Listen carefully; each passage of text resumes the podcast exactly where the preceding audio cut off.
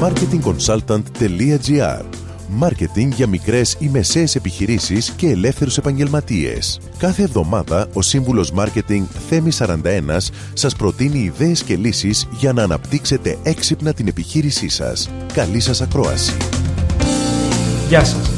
Σήμερα θα σας αναφέρω κάποια tips για να εμβαθύνετε στις διαπροσωπικές σχέσεις με το πελατολόγιό σας. Είναι πολύ σημαντικό να έχουμε μια εικόνα για τον τρόπο που διαχειριζόμαστε το πελατολόγιό μας, ακόμα και αν έχουμε κάποιο άτομο προσλάβει για να το παρακολουθεί. Ιδανικά, θα πρέπει να κατεβάσουμε ένα αρχείο με όλα τα emails ή όλα τα μηνύματα που λάβαμε από πελάτες και να μελετήσουμε τον τρόπο και το ύφος που επικοινωνήσαμε μαζί τους. Μετά, μπορούμε να οργανώσουμε ένα ερωτηματολόγιο ικανοποίησης ή κριτικής και να τους προσκαλέσουμε να μας απαντήσουν. Φυσικά, σε όσους απαντήσουν, θα δώσουμε έμφαση και θα προσπαθήσουμε να αλλάξουμε αυτό που έχουν αναφέρει.